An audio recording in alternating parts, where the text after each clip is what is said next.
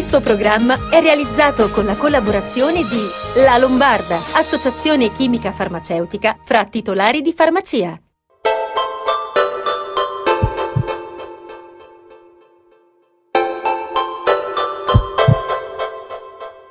E rieccoci qui e siamo in collegamento con la nostra amica, la dottoressa Anna Rosa Racca, presidente di Federfarma Lombardia, che ogni settimana ci fornisce consigli preziosi. Ben arrivata.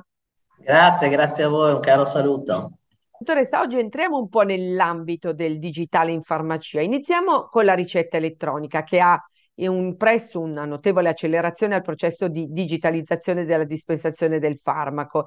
Certo che in pandemia la ricetta elettronica è stata fondamentale e la possibilità di ricevere la prescrizione medica via mail o su uno smartphone ha notevolmente semplificato l'accesso alle cure per i pazienti. È stato deciso di prolungarne l'utilizzo fino a tutto il 2024. Io penso che la ricetta elettronica sia stato un grandissimo passo avanti. Noi eravamo già pronti, fortunatamente, quando è iniziata la pandemia, ma siamo riusciti qua in Lombardia a farla poi veramente nei primi giorni della pandemia stessa, perché come si faceva? Non si poteva andare dal medico, si poteva neanche uscire di casa poteva andare soltanto in farmacia. Quindi diciamo non si poteva non curarsi più e quindi secondo me è stata fondamentale. Ma lo è, è importante perché naturalmente il medico può appunto mandare di nuovo una ricetta senza bisogno di vedere un paziente che è cronico, che ha bisogno comunque di quella ricetta eh, di quel farmaco ogni giorno. Quindi noi continuiamo, dobbiamo andare avanti su questo, non tornare indietro.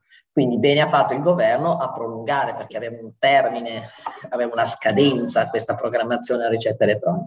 La Regione Lombardia non era, non era interessata perché comunque qui saremmo andati avanti abbiamo un sistema leggermente diverso, è un po' più avanti, però voglio dire, in tutta Italia fortunatamente è stata prolungata. E quindi in questi anni, anzi, dovremo facilitare ancora di più i cittadini su questo. Quindi noi vogliamo sempre investire perché ormai addirittura adesso diventeranno, sono già diventate elettroniche anche le ricette bianche, come le ricette veterinarie. Insomma, diciamo, io penso che sia veramente comodo riceverlo sul telefonino, sul computer di casa e naturalmente a noi dare il numero di quella ricetta in maniera tale da poter dare immediatamente il farmaco.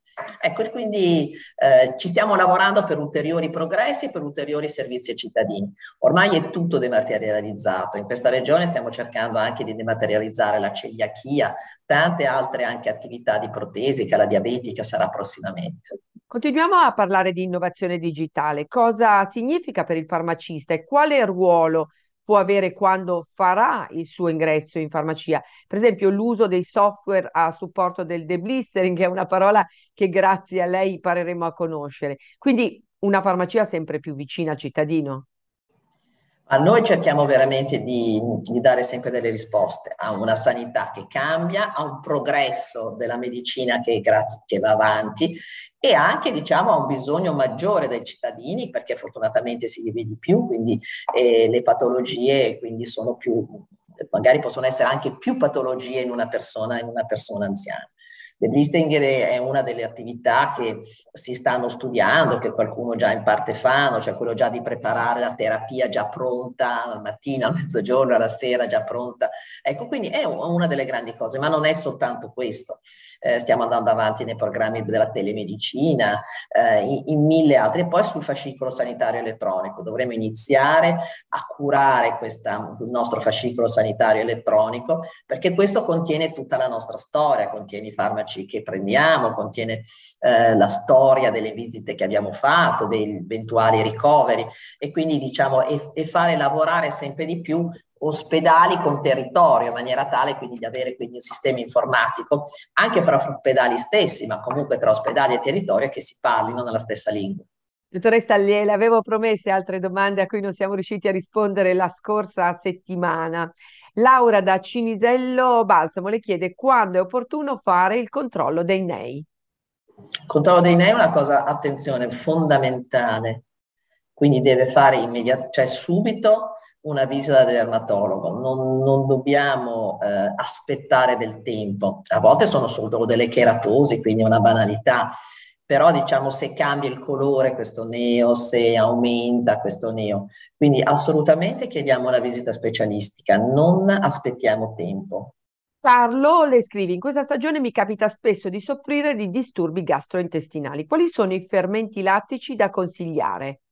Ma i disturbi gastrointestinali fanno parte della nostra vita di tutti i giorni, forse una delle cose, mm, così delle domande che ci fanno, eh, ci fanno i clienti, i pazienti quando vengono in farmacia. I fermenti lattici servono quindi per regolare l'attività dell'intestino e quindi vengono consigliati o in fialette o in bustine o in compresse se magari uno anche viaggia e non può sciogliere magari nell'acqua ehm, in genere se ne pigliano uno al giorno, che può essere semplicemente come regolatore dell'intestino.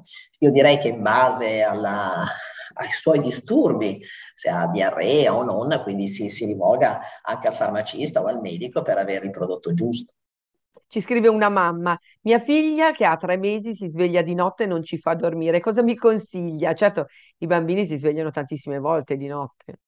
Ma dunque, in, intanto l'alimentazione deve essere giusta, perché un bambino piange in genere è proprio per, per la fame, non so, magari per... Eh, mm, quindi bisogna regolare bene l'alimentazione, essere molto regolare, con i bambini piccoli bisogna proprio essere veramente mm, molto ligi e seguire, e seguire bene tutte quelle che sono le tappe. Eh, poi naturalmente vabbè, va chiesto al pediatra, ma anche a noi, quindi deve dormire la bambina, ma a tre mesi dormono comunque poco, ogni 3-4 ore si svegliano. Eh. Sandra ci scrive di perdere moltissimi capelli.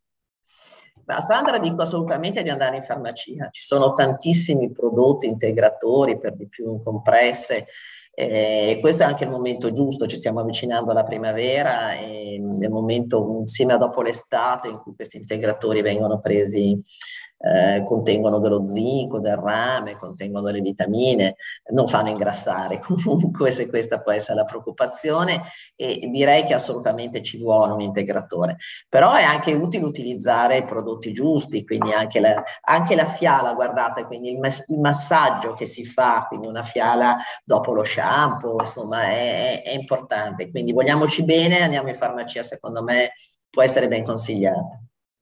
E ancora per i capelli, mio figlio ha molta forfora, posso usare i prodotti per adulti anche su un ragazzo di 14 anni. Sì, su 14 anni se lo può fare assolutamente e magari ogni tanto gli fa invece anche uno shampoo delicato, ma questo si fa anche negli adulti, cioè non si usano sempre soltanto dei prodotti magari più forti, ogni tanto si fanno anche delle cose più semplici. Leonora le scrive che ha dolore alle dita delle mani e in generale alle ossa. Quale crema usare? E anche Roberto, di 67 anni, le chiede per dolori alle ginocchia, soprattutto la mattina appena alzato. Ma dolore alle ginocchia, a volte anche la cartilagine. E quindi comunque tutte queste cose chiedono, richiedono il movimento, quindi bisogna muoversi, fare un po' di ginnastica, ma soprattutto quindi lentamente, insomma. E poi ci sono molti prodotti, molti antinfiammatori a livello locale. Adesso per esempio per le ginocchia ci sono anche tanti prodotti in schiuma, che è molto, molto pratico per, le, per, per, una parte come il ginocchio. Quindi questo sicuramente. Poi prodotti anche per bocca, così anche come la signora che ha eh, male alle ossa, quindi non lo so, quindi le consiglio sempre il movimento e sempre antinfiammatori. La prossima è sulle verruche. Le chiedono, mio figlio le ha prese in piscina, devo portarlo da dermatologo o esiste qualche prodotto che si può acquistare in farmacia? No, sì, adesso non, non, non, non, ho visto la verruca naturalmente, ma in farmacia abbiamo tantissimi prodotti, ci sono dei prodotti liquidi che uno mette tutti i giorni, ci sono dei cerotti che si possono applicare, direi che assolutamente è risolvibile, può andare in farmacia e chiedere consiglio sicuramente. Bene dottoressa, anche per questa puntata ci fermiamo, le auguriamo buona settimana. Grazie a tutti voi e buona settimana, ci vediamo presto. E per oggi è tutto, anche da parte nostra buona settimana, prendetevi cura di voi stessi che la salute è importante. Ci potete rivedere e riascoltare su YouTube Sei in Salute TV e su Spotify.